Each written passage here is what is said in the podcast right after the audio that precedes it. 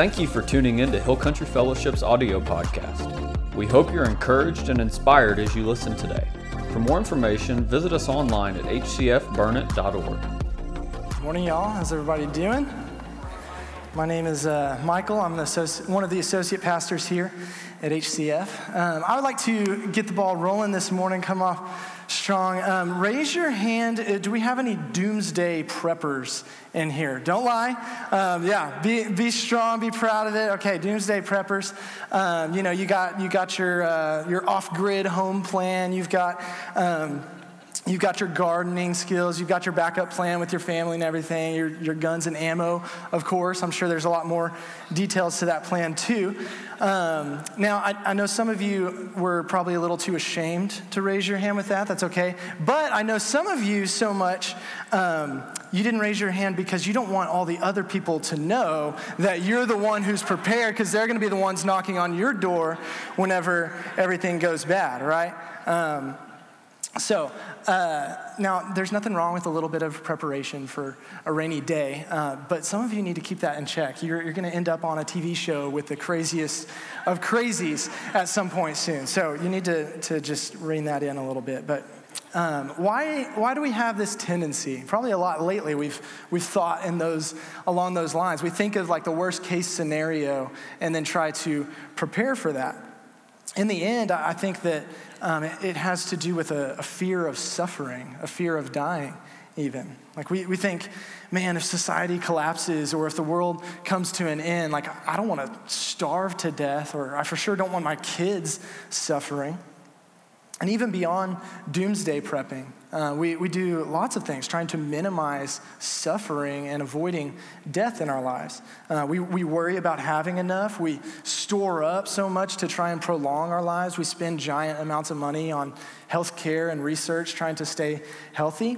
Um, and all of it, if we really think about it, I think at the, the heart of it is a fear, um, not wanting to suffer, not wanting to die. We're afraid of death, I think, for two reasons. For one, um, the, the pain of it. We're afraid of the pain of the suffering associated with death. We might think, like, yeah, if I'm gonna die, um, I want it to be quick and painless. I don't wanna have some long, painful death. Like, have you ever watched a movie and someone jumps in the water and they're holding their breath? You, you hold your breath and try to see if you can do it as long as they do, and, and it never works, right? Like, it's always so unrealistic. Every time that happens, it makes me think of, of my fear of drowning or maybe for you, it's a fear of, of fire or fear of falling or fear of being buried alive. I've heard of those too. We're afraid of the pain associated with dying, like it's going to hurt. And the second reason I think we're afraid of death as, as humans is the thought of what happens next. What happens after you die? What happens to your soul? Is there a God? Is, is he going to judge me? Is there heaven and, and hell? Or is it just simply a, an empty void and you no longer exist? For Christians, I think we've got this second reason down pretty good. Um, Jesus has freed us from the fear of death for, for the question of what comes after it. He made it clear that yes, there is a judgment. We're all in the same boat of, of being guilty as charged and deserving punishment, not deserving eternity with God. But the gospel, the good news, is what Jesus said in, in John chapter 3 that the judgment, if you believe in Jesus, that judgment, he took that on himself, and you don't, you're not judged. You don't have to be judged if you're in Jesus. We get his reward of eternity in heaven, spending forever with God. So a Christian has no reason to, to fear death for that second reason of what might happen after they die. But for the most part, we as Christians, we're, we're still totally crippled with the, the fear of death for that first reason the fear of suffering or pain. Like that song says, everybody wants to go to heaven, but nobody wants to die. And it makes sense. Like, we, we don't want to feel pain. It's, it's a normal thing of our bodies, right? It's what keeps us from uh, touching a hot stove or jumping off a cliff or turning into oncoming traffic on the highway. But for Christians, there is this uncomfortable element of our faith that we don't like to talk about very often. Um, but today we're going to go there because God's word goes there. You can turn to Revelation um, chapter 2. We're in the, the third week of our series called Things That Are, looking at the book of Revelation, um, looking at the first three chapters of it. And then uh, next year we'll do another series looking at some more of Revelation. But uh, remember, in the beginning of Revelation, uh, we see the Apostle John. He's in exile on the uh, island of Patmos, and he receives this vision from Jesus. And Jesus tells him to send messages to seven churches in Asia Minor, which is modern day Turkey. Um, and he opens the book with these seven messages. That's what we're looking at in this series. And then uh, later on, he unveils the, the rest of the vision that he had. The unveiling, that's what Revelation means, it's unveiling. And so let's read together Revelation um, chapter 2, verses 8 to 11 is what we're here with the church in Smyrna. It's the second church in the list. I'm reading from the CSB. It says, Write to the angel of the church in Smyrna, thus says the first and the last the one who was dead and came to life. I know your affliction and poverty, but you are rich. I know the slander of those who say they are Jews and are not, but are a synagogue of Satan. Don't be afraid of what you are about to suffer. Look, the devil is about to throw some of you into prison to test you, and you will experience affliction for 10 days. Be faithful to the point of death, and I will give you the crown of life. Let anyone who has ears to hear listen to what the Spirit says to the churches. The one who conquers will never be harmed by the second death. So, each of these, these seven letters to the churches, it follows um, a pretty much the same formula. It opens with who it's from and who it's to, and then followed by a message about what that church is doing well and what they're doing bad with encouragement to keep doing the good things and warnings of what the consequences are if they keep doing the bad things. Um, and then it wraps up with this reminder that this is what the Holy Spirit is saying to the churches, and you should listen. And if you listen and obey, then there's, there's a blessing waiting for you. So let's, let's go through each of those. Um, so for this letter to Smyrna, um, it's to Smyrna and from Jesus. Um, obviously, each of these letters is from Jesus, but notice that each each of the seven letters, it has a unique description of Jesus. And uh, all of those are drawn from chapter one where, with this big, glorious description of who Jesus is. And um, so for this one, it's that Jesus is the first and the last, the one who was dead and is now alive. And that comes from chapter 1, verse 17 and 18, that Jesus, he, he describes himself. He says, I am the first and the last. I am the living one. I died, but look, I'm alive forever and ever.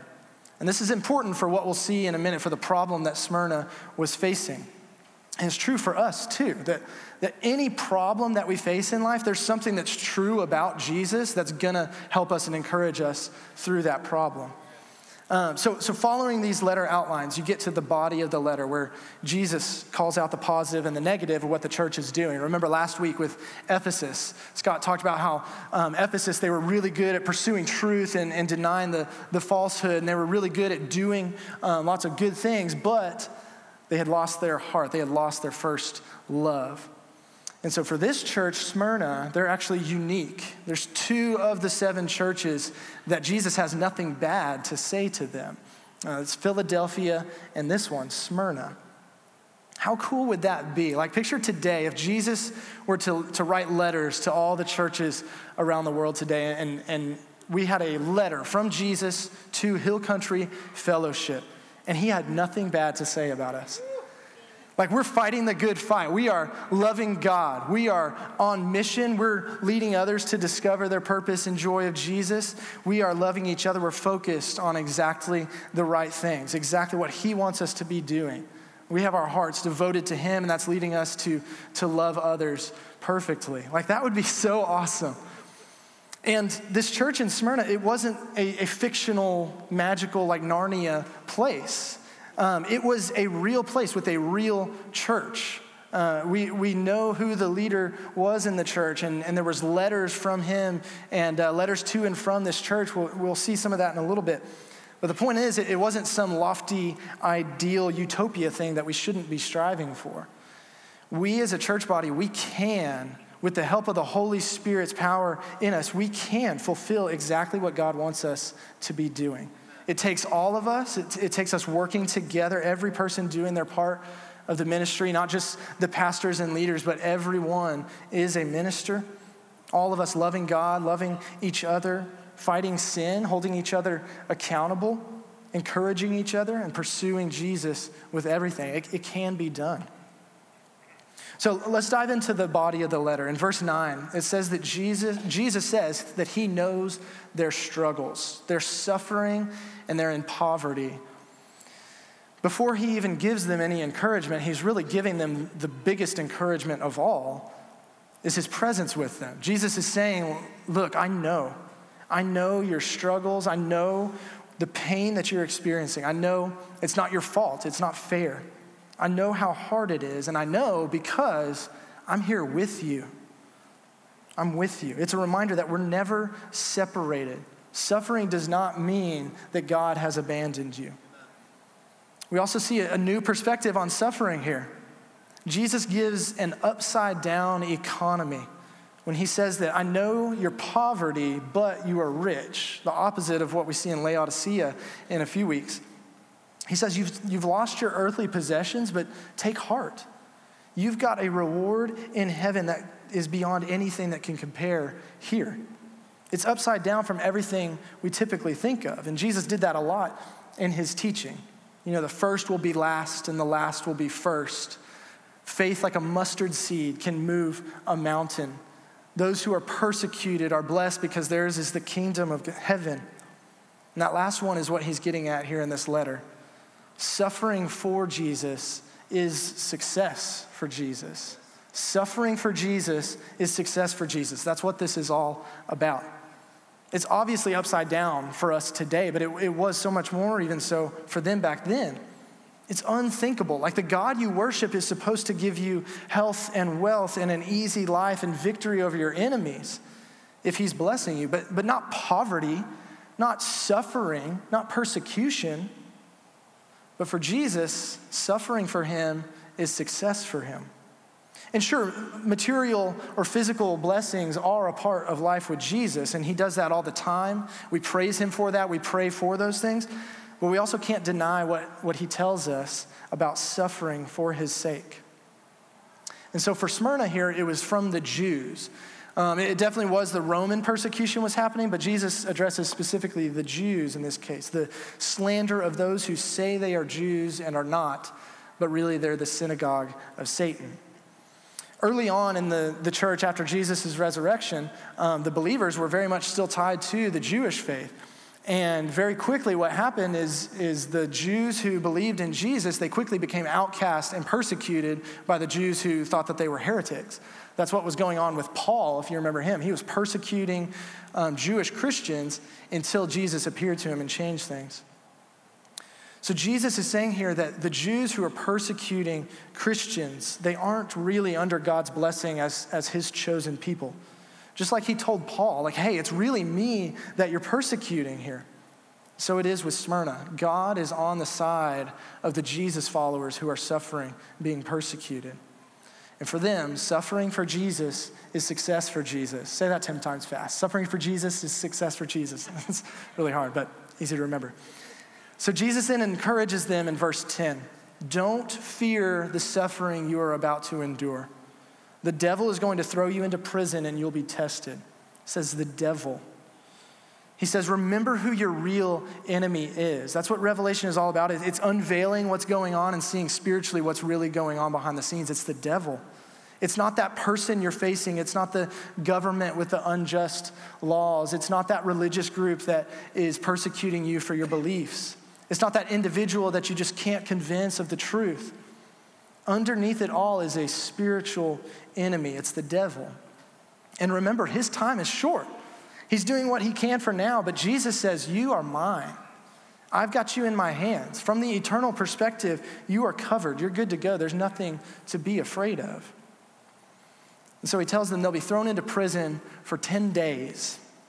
Now, lots of numbers throughout the Bible, and especially Revelation. Uh, there's some symbolic meaning with numbers. I, I, think, especially of the number seven, we've already seen. You know, Jesus is walking among the seven lampstands. He holds seven stars in his hand and the seven letters to the churches.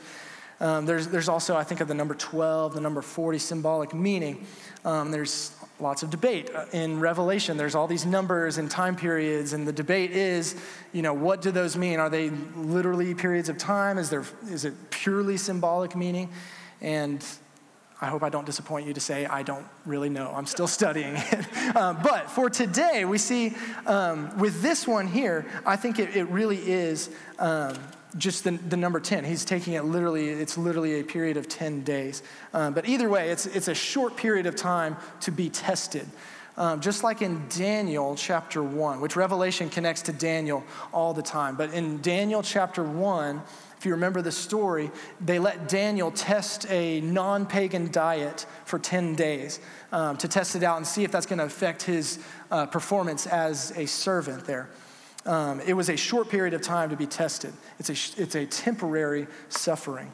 And that's what's going to happen to the believers in Smyrna here 10 days of being tested in prison. And Jesus' encouragement to them is to stay faithful, even to death. No matter how long the tribulation is, no matter what they try to do to you or what they say, stay faithful to Him. Don't deny Him. Remember the description of Himself that He gave in verse 8? He's the first and the last. He's like the annoying sibling who always get, has to get the last word in, you know? Jesus is saying, Lean into me when things get tough because I will have the final say no matter what the devil does. Don't fall for his schemes. Even when they treat you poorly, um, when they throw you in jail, they hurl insults at you, don't give in because I'm the first and the last. This is temporary. The devil doesn't get the last word. I have the final victory, and so you can trust in me, even if it means suffering for now. You've got eternity to look forward to. And it's not just suffering and injustice, but even to the point of death. Jesus says death shouldn't be a concern to you because I'm the one who was dead and I came back to life. I have conquered death, so you shouldn't even be scared of that. This gets what, to what I was talking about in the beginning that we're scared of death for those two reasons. And as Christians, we're good to go on that second reason, but, but we're still crippled of the fear of death, of, of temporary suffering, and the pain that it brings. But Jesus says, don't worry. That temporary suffering will bring you the crown of life. Paul said in Romans 8, verse 18, I consider that the sufferings of this present time are not worth comparing with the glory that is to be revealed to us. The glory of heaven and eternal life with Jesus in paradise, it's so far outweighs any amount of suffering we might endure here on earth. And so, for suffering to come because we're Christians, we don't have to fear that. Pain is temporary, and death is powerless compared to Jesus' power. He gets the final say. And all of this was very real for the church in Smyrna. Uh, this church, not long after Revelation was written, their bishop or their, their pastor, their leader, his name was Polycarp. Polycarp is well known for the story of his martyrdom. A martyr just means dying for your faith. Um, Stephen was the first Christian martyr after Jesus in Acts chapter 7. Then we have accounts of the apostles and how they died for their faith. Uh, but Polycarp is one of the first non biblical character or uh, people in history that we know his name who died for his faith. He was the leader of the church in Smyrna around 155 AD. He faced intense persecution from Rome. And as the leader of the church, he had the biggest target on his back. And so they came and they arrested him and took him to a stadium full of people. And they demanded that he deny Jesus and offer incense and say, uh, Caesar is Lord. And they begged him even to give in just because they didn't want to have to, to torture him uh, in his old age. And this was his response For 86 years I have been his servant, and he has done me no wrong. How can I blaspheme my king who saved me? And so the Roman proconsul, they, they increased their threats, saying that they would turn Polycarp to the wild beasts to be eaten. He still remained faithful. And then finally, the, the proconsul said that he was going to burn him alive in front of the entire crowd. And Polycarp said, You threaten with a fire that burns only briefly, and after just a little while is extinguished. For you are ignorant of the fire of the coming judgment and eternal punishment reserved for the ungodly. And so they, they martyred him. He died for his faith, burned alive in the stadium for all to see. It even says that, that he didn't let them bind him down. He said that God would give him the strength to stay in the fire himself. Um, it even says miraculously that the fire didn't kill him and they had to, to stab him to end his life. But all the while, he was thanking God for the honor, the privilege of getting to die for Jesus. It reminds me of what Scott said last week being um, loving Jesus comes first, and everything else will take care of itself. Being fully satisfied in your relationship with Jesus. That's what Polycarp had. That's what allowed him to endure this suffering and this persecution.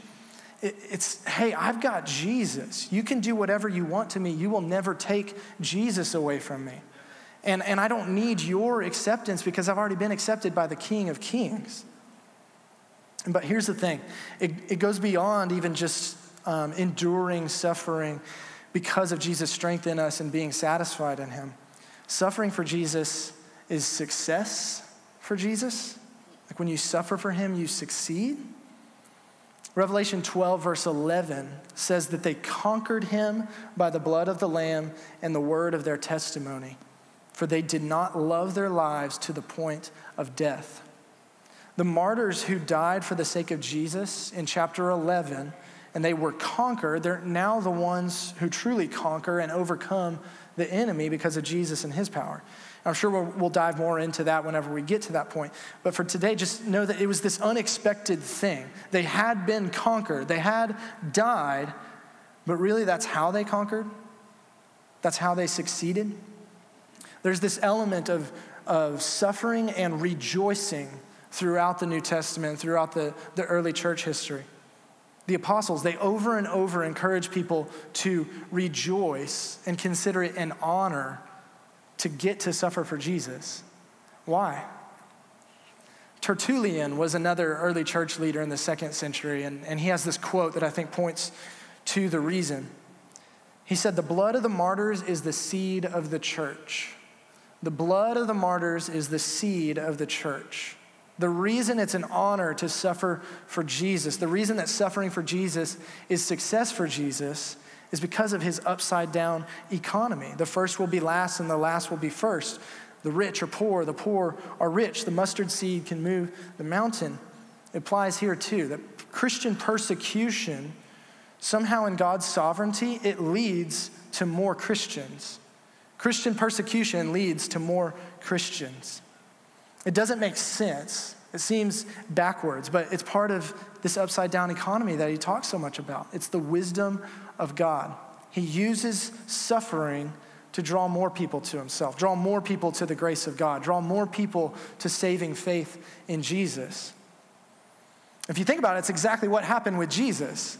The devil thought he had won the victory. Like there's the Son of God dead on a cross, no life in his body. Satan thought he had gotten his way.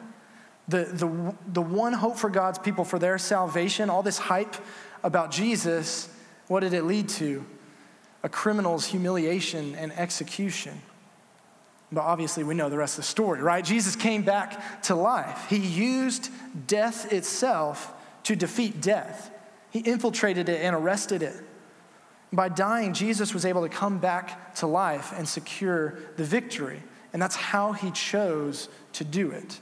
He chose to have His success be through the means of suffering. And so, for us to be followers of Jesus, we should expect the same. And so he says to Smyrna, and he would say to us today Look, if you identify with me, you're going to suffer for it. It's going to be hard, it's going to hurt, might even lead to death, but it is okay. It's temporary. I'm the one who was dead and came back to life. I'm going to use it. I'm going to be there with you. I will give you my strength to endure and stay faithful. And however it turns out, it'll be for my glory and for your good. You have got such a prize waiting for you, you could never imagine. So stay strong. To finish off this letter, there, there's the final promise in verse 11 that connects to the final picture in Revelation 21 and 22. Each of the seven letters, the, the ending promise, connects to some aspect of the end. And he says for Smyrna, the one who conquers will not be hurt by the second death. There's this death that we all face in life, but the one that should be feared is the second death, but it's not for everyone. Revelation 21, it describes it as a lake of fire. It's the final destination for all of God's enemies. Jesus is promising here that if you are His, if you remain faithful to Him, you have no need to fear that second death. You are fully secure in Him. You will receive the blessings of eternity with Him. Like whatever that will look like, we definitely get glimpses in Scripture, but really it's beyond anything we can possibly imagine. It is all ours in Jesus, especially if you're suffering and, and being persecuted, losing your life for Him. So, what does this mean for us? Obviously, this encouragement applies to us today as well. When you suffer for Jesus, stay true. Don't deny Jesus.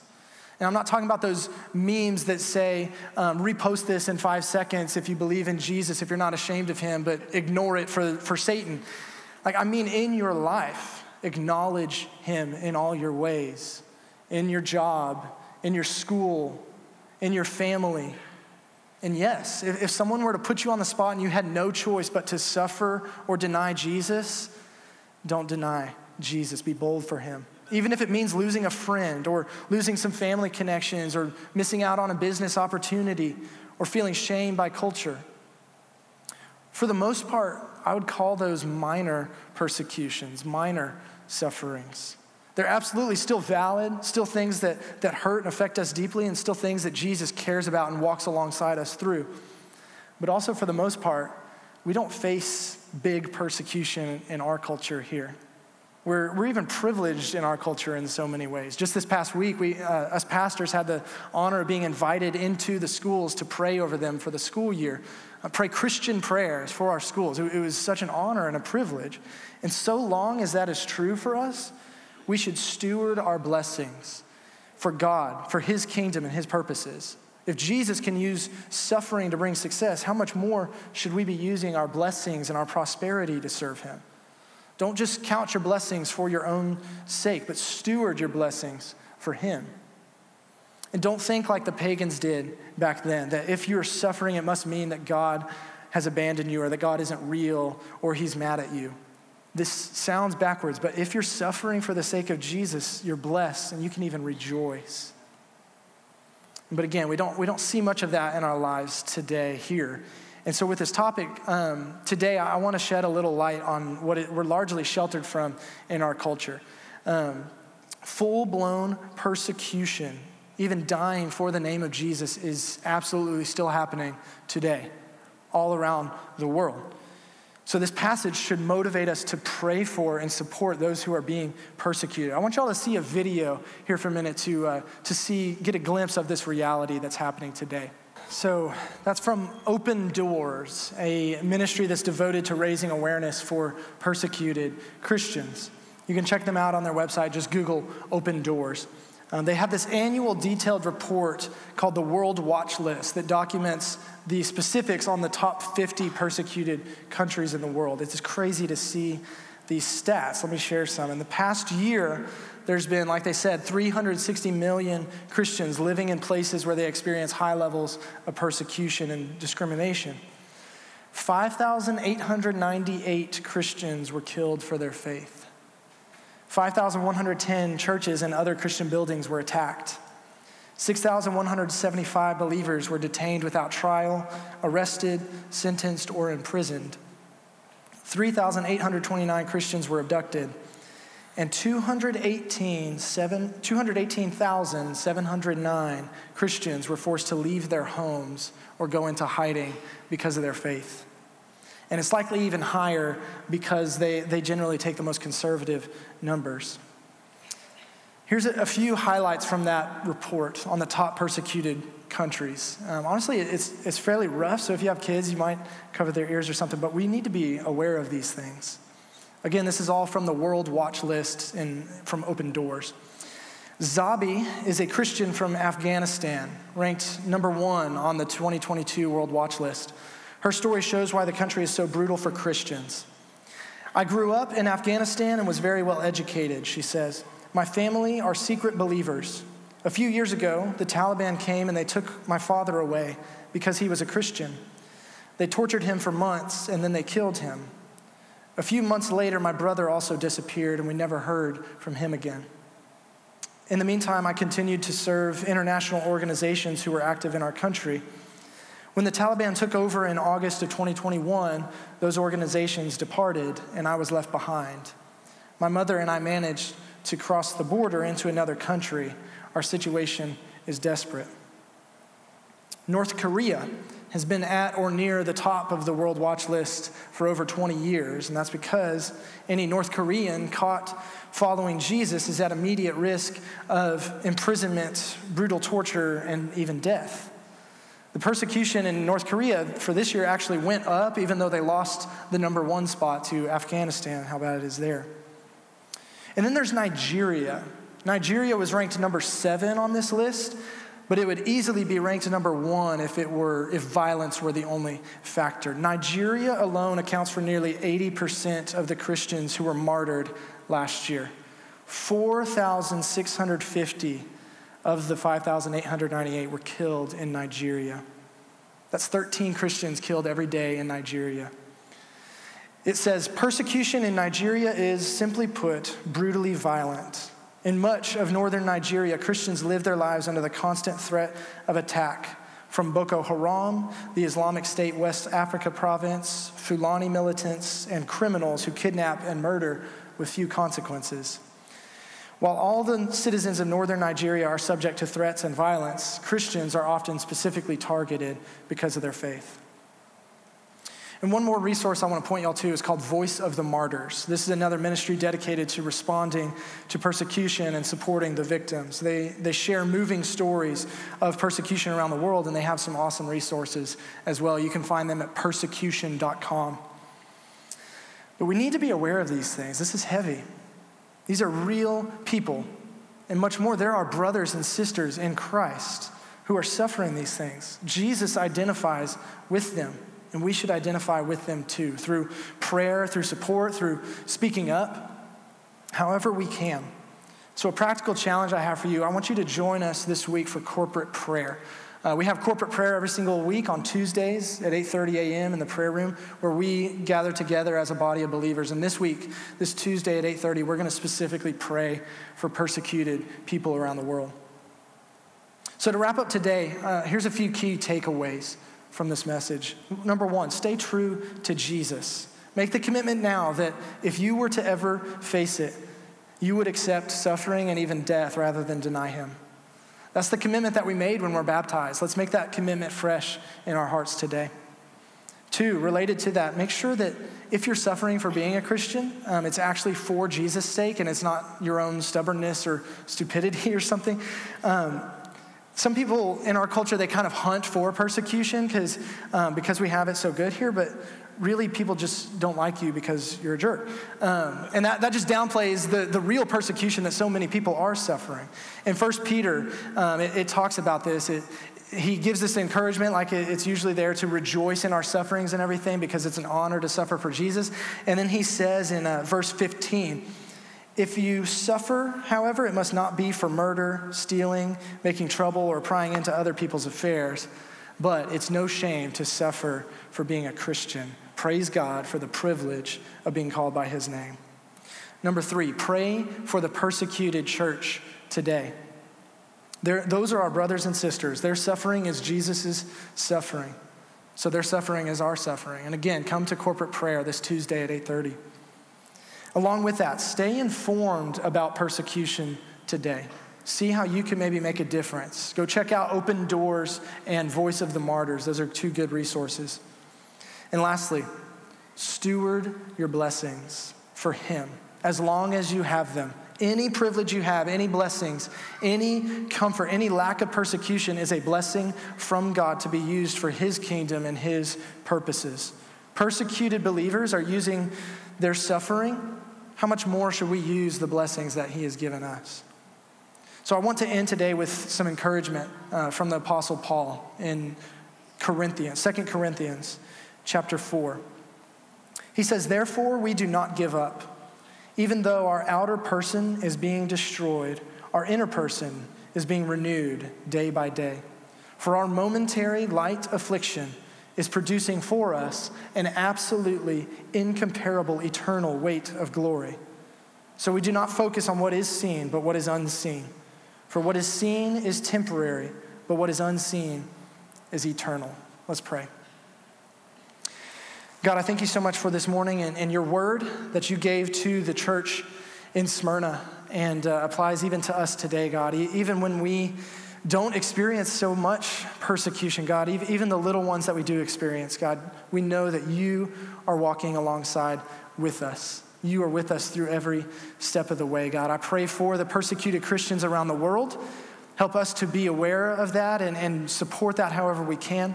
God, we pray that you will give them strength and endurance to stay true to you no matter the cost, God. We love you. Would you encourage us this morning, challenge us as we continue to worship you? In Jesus' name, amen.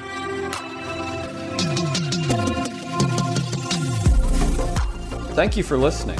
For more sermons and full service replays, visit us online at hcfburnett.org. God bless and have a great week.